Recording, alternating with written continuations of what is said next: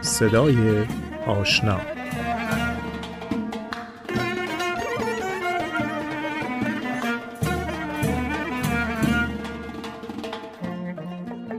معبد نیلوفر آبی در هند. طبقات کوه کرمل در حیفا. و مجله محبوب کودکی و همیشگی خیلی از ماها مجله ورقا از دستاوردهای صدای آشنای این برنامه مهندس فریبرز صحباست. فریبرز صحبا رو از زبون فریبرز صحبا میشنوید.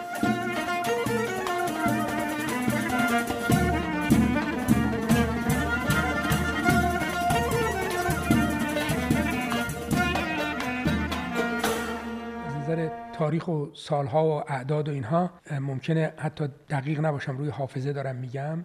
ولی به طور کلی من در سال 1948 یا 1327 شمسی به دنیا آمدم در شهر مشهد و خانواده من از مهاجرین اشخابات بودن پدر بزرگ من آسد مهدی گلپایگانی در اشخابات زندگی می‌کردن مادر من در اشخابات به دنیا آمد و بعدها در زمان استالین مادر من رو به ایران تبعید کردن. می‌دونید که وقایعی که برای بهایی ها اتفاق افتاد در روسیه. از جمله خانواده ما بود که پدر من رو به زندان فرستادن و بعد به سیبری تبعید شد و مادرم رو به ایران تبعید کردن. و مادر من به ایران آمد. حدود هشت سال بعد پدر من از زندان آزاد شد و جزو معدود کسانی بود که زنده موند و به ایران برگشت. و این بود که من در ایران متولد شدم در اون موقع. برادر بزرگ من متولد اشخابات بود. پدر و مادر ما همینی که به ایران آمدن وظیفه خودشون دونستن که برن به مهاجرت. بسیار نقاط مهاجرتی سختی رو انتخاب کردن. از جمله در دوران کودکی من زمانی که حافظم یاری می‌کنه دیگه یعنی مثلا چهار سال پنج سالم بوده پنج ساله بودم. ما در شهر گناباد مهاجر بودیم که در اون موقع بسیار تضییقات زیادی بود. یکی از اهبار رو شهید کردن. این چند نفر بهایی که در این شهر بودن زندگانی سختی داشتن. از جمله ما هم در گناباد ما رو در شهر راه نداده بودن. یک منزلی در وسط مزرعه خشخاش. مزرعه خشخاش در اون موقع دولت کشت تریاک می‌کرد رسمی. و در وسط این مزرعه خشخاش که خیلی هم مزرعه قشنگی هست یک خونه ای بود که این خونه بی صاحب افتاده بود چون که وقتی که خونه رو ساخته بودن یه مرگ و میری آمده بود در این خونه. بیماری افتاده بود و چند نفر از افراد خونه مرده بودن. در نتیجه مردم می‌گفتن این خونه شوم است و به این دلیل خونه رو کسی اجاره نمی‌کرد. لذا به بهایی ها اجاره دادن.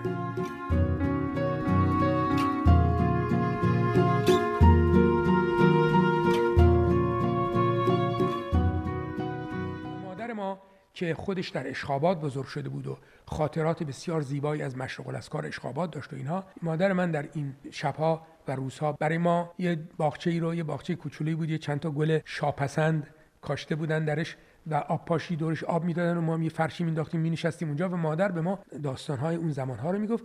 مادر من سعی می‌کرد به ما یک ایده ای از دنیای متمدن بده و فقط هم در افق این مزرعه یک یخدان این یخدانهای ایرانی که با گل می ساختن به صورت مخروط. این تنها ساختمانی بود که ما می‌دیدیم. مادر من سعی می‌کرد به ما بگه که دنیا دنیای دیگری است. ساختمان هست معماری هست فضا هست. و برای این از مشرق الاسکار اشخابات حرف می‌زد. و اینکه گنبد چطوری بود مناره ها چطوری بودن قوس و تزینات و اسم اعظم چطوری بود. و من هر وقت مادر من از این خاطرات صحبت می‌کرد می‌دیدم که چطور صورتش روشن می‌شد و چشمهاش بزرگ می‌شد من احساس می‌کردم که غم و اندوهی که معمولا در چشمش موج می‌زد از بین می‌رفت و خوشحال می‌شد. و به همین دلیل من از سن پنج سالگی همیشه از پدر مادرم می‌گفتم که چه کسی مشغول از کارو ساخته بوده اینا ایشون می‌گفت می‌گفت اگه مهندس ساختمان بشی مهندس ساختمان مشغول از کار می‌سازه. این است که من از پنج سالگی اگر هر کس از من می‌پرسید می‌خوای چه کار بکنی می‌گفتم که می‌خوام مهندس ساختمان بشم مشغول از کار بشم این داستانی بود که این حقیقتا در قلب من خاطره بزرگترین نقش دوران کودکی من از این است.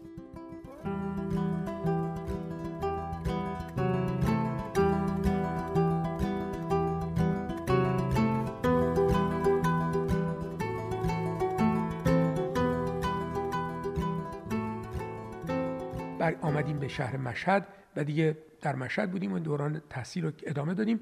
تقریبا در سال 1960 از دبیرستان فارغ التحصیل شدم به تهران رفتم دانشگاه هنرهای زیبا دانشکده معماری دانشگاه تهران رفتم. تنها رشته ایرم رو که اصلا رفتم و دنبالش و کنکور و اینها همین معماری بود. چون که توی ذهن من من قرار بود که معمار بشم به هر حال با وجودی که درستم نمی‌دونستم مثلا معماری چی هست.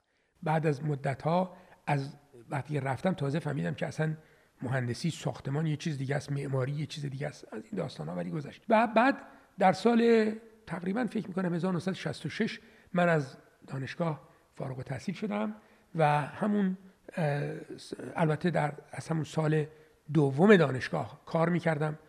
پروژه های مختلفی رو کار می‌کردم و انجام می‌دادم. و به همین ترتیب تا اینکه دیگه در پروژه های مختلفی کار کردم. یکی از پروژه های خیلی مهمی رو که در آخرین کار من در ایران بود پروژه فرهنگ سرای پهلوی در کاخ مرمر در نزدیک موزه نگارستان بود که این در واقع بزرگترین مرکز فرهنگی بود در ایران در اون زمان ساخته می‌شد که من برای دفتر اولیا حضرت در اون زمان این پروژه رو در طرح و هم در مدیریت کار می‌کردم. و بعد از اون افتخار داشتم که وقتی که طرح مشروع الاسکار هندوستان اعلان شد به تشویق جناب دکتر مهاجر خدا رحمتشون کنه بسیار به همه جوانها عنایت داشتن از جمله به من هم خیلی محبت داشتن. خیلی به من اصرار کردن که تو باید در این کار شرکت کنی. حتما. و من البته خودم رو شایسته نمی‌دونستم چون می‌دونستم که مهندسین بسیار با تجربه و موفق و با دفترهای بزرگ معماری دارن در این شرکت می‌کنن.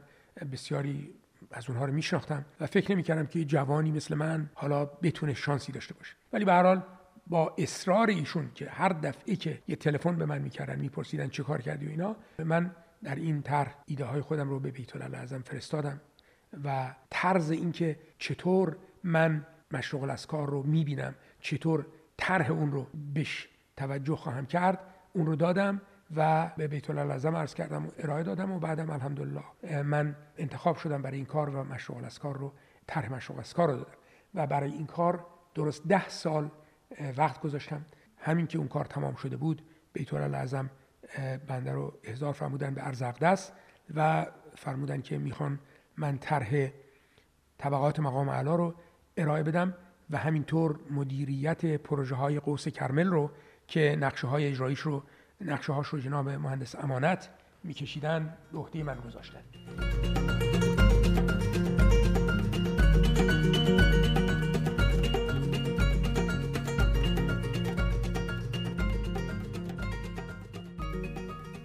همونطوری که من صدای خودم رو که خودم میشنوم از توی مغزم میاد. صدا از صدا رو از توی مغزم میشنوم.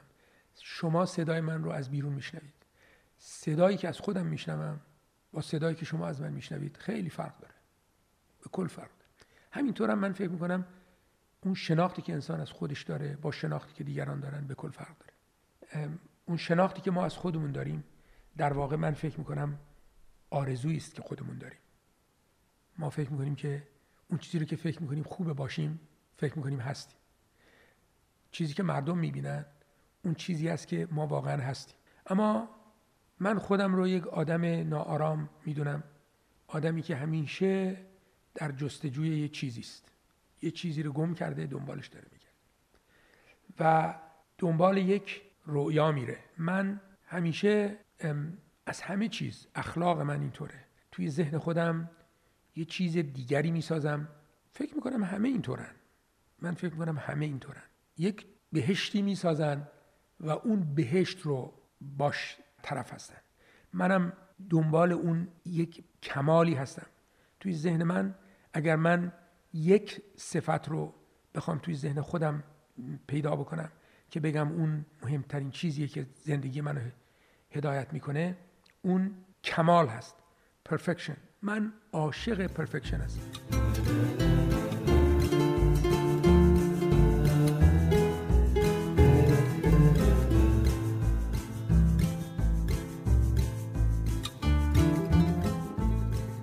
من یک کمال طلب هستم توی روح خودم. به همین دلیل حقیقت به شما بگم هیچ وقت از هیچ چیزی راضی نیستم. حتی از هیچ کدوم از کارهای خودم راضی نیستم. وقتی که مشغول از کار هند تمام شده بود در نهایت کمال. اون موقع چنان تمیز بود چنان لطیف بود. من هر ساختمانی که تمام می‌کنم همیشه عکسایی فقط اون زمان که تمام شده رو گرفتم به مردم نشون میدم. بعد از اون دیگه نشون نمیدم برای که از نظر من دیگه این جمالش رو از دست داده اون لطافتش از دست داده. مثل یک روی زیبا و کاملی میمونه که در زمان جوانی ببینید تا اینکه بعدا که پیر شده و از افتاده ببینید. من آرزو دارم اون رو به اون صورت ببینم اینی که من همیشه واقعا وقتی که ساختمان همون لحظه که میرم اون ساختمان تماشا می‌کنم دارم نگاه می‌کنم ده ها انتقاد ده ها فکر به ذهنم می‌رسه که ای کاش اینجا اینجوری کرده بودم. ای کاش اینجا اینجوری کرده بودم. اگه وقت داشتم این کاری می‌کردم. زیرا که شما هرگز اون کمالی رو که تو اون رویایی که توی دل من هست من بعضی وقتا خواب مشرق الاسکار رو می‌بینم در حد کمال. تو خواب میبینمش. اونطوریه.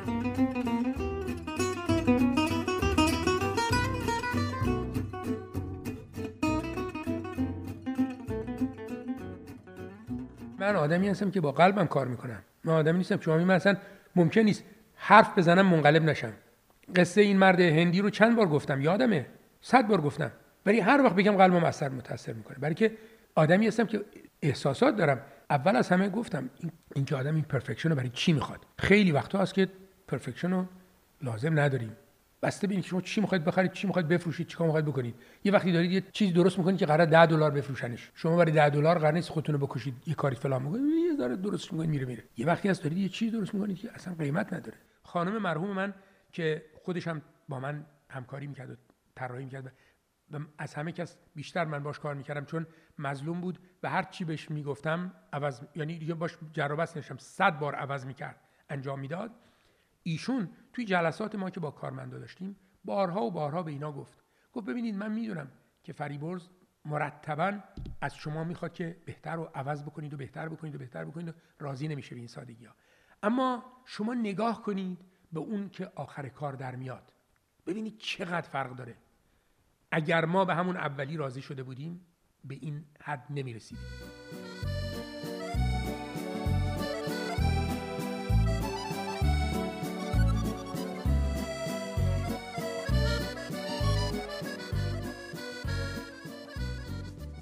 من فکر می‌کردم خودم که این زندگانی سخت و فشاری که روی بچه های من آمد و در بچگی که من اونها رو از انگلستان از بهترین زندگی خوب و سبز و خرم و خونه ما در ساد هرو بود یه جایی که مثل بهشت است. و دفتر من 128 باکینگهام پلس رود جاده با آسفالت قرمز یکی از زیباترین خیابانهای دنیاست. دفتر من در اونجا بود. اینجا رو من ول کردم رفتم هندوستان. هشت سال در اون واقعا گرما و سختی زندگی می‌کردیم. یادم یه دفعه پسر کوچکم به من می‌گفت بابا میشه بریم یه جایی زندگی کنیم که خورشید نباشه. و که از بس که گرم بود. با این حالت بودن. من فکر می‌کردم اینها در اثر این کار متنفر شدن از خیلی چیزا. اصلا از از خدا می‌خوان که فرار کنن برن در یه جای دیگه زندگی کنن. ما از هندوستان رفتیم بعد از کار من هندوستان. بچه های من من فکر می‌کردم که اگر که یه کلاهشون بیفته پشت سرشون نگاه نمی‌کنن. دیگه راحت شدن از شر هندوستان و گرما و سختی های اونجا و میرن. پسر من یک سال قبل از اینکه به دانشگاه بره تصمیم گرفت که بره یه ذره جاهای مختلف کارهای آمول منفعه بکنه و اینا. در نهایت تعجب انتخاب کرد که بره در هندوستان در مشرق الاسکار هندوستان بهایی داوطلبانه کار کنه. که بره اونجا زمین بشوره نمی‌دونم توالت ها رو تمیز بکنه و راهنمایی بکنه به مردم یا گارد بشه سکیوریتی بشه. کار یه کاری که برای من تعجب آور بود. که چرا؟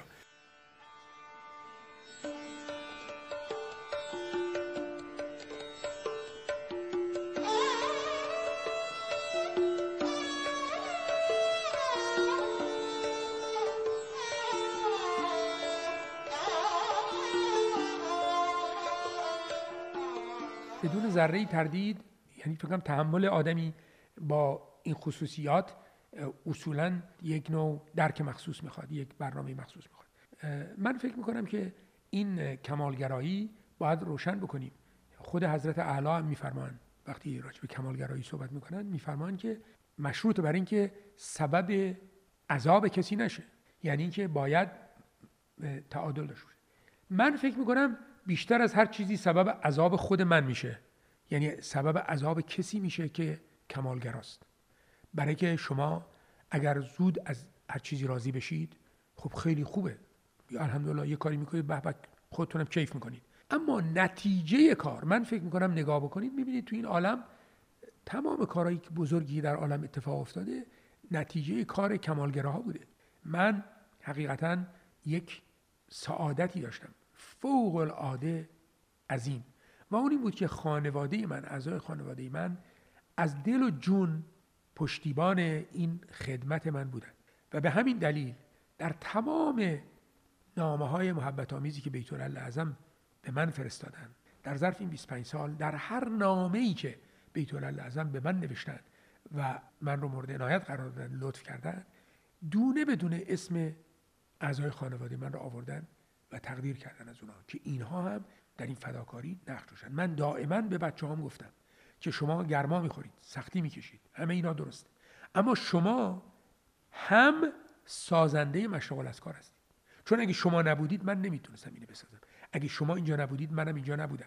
بنابراین شما همتون نقش دارید. در این فداکاری و دقیقا بیت اعظم اینو فرمودن. در این فداکاری همه خانواده شریک و سهیمن و من فوق العاده ممنون شدم. قلبم روشن شد. وقتی که در مراسم افتتاح تراس ها طبقات مقام علا که بسیار عده بسیار معدودی دعوت داشتن دعوت داشتن. بقیه از هر کشوری 19 نفر از هر کشوری 19 نفر حق داشتن بیان که اونا هم انتخاب می شدن با هزاری یه عده بسیار معدودی. شاید کمتر از نمی‌دونم 50 تا 60 تا. جمعا از سر تا سر عالم مهمان بیت اعظم بودن تمام اعضای خانم بچه های من رو حتی عروس های من رو که در یک کشور دیگه دیگه رفته بودن زندگی می‌کردن دعوت کردن. برای اینکه به اینها بگن که شما در این خدمت شریک و سهیم بودید. و این خیلی به قلب بچه ها اثر کرد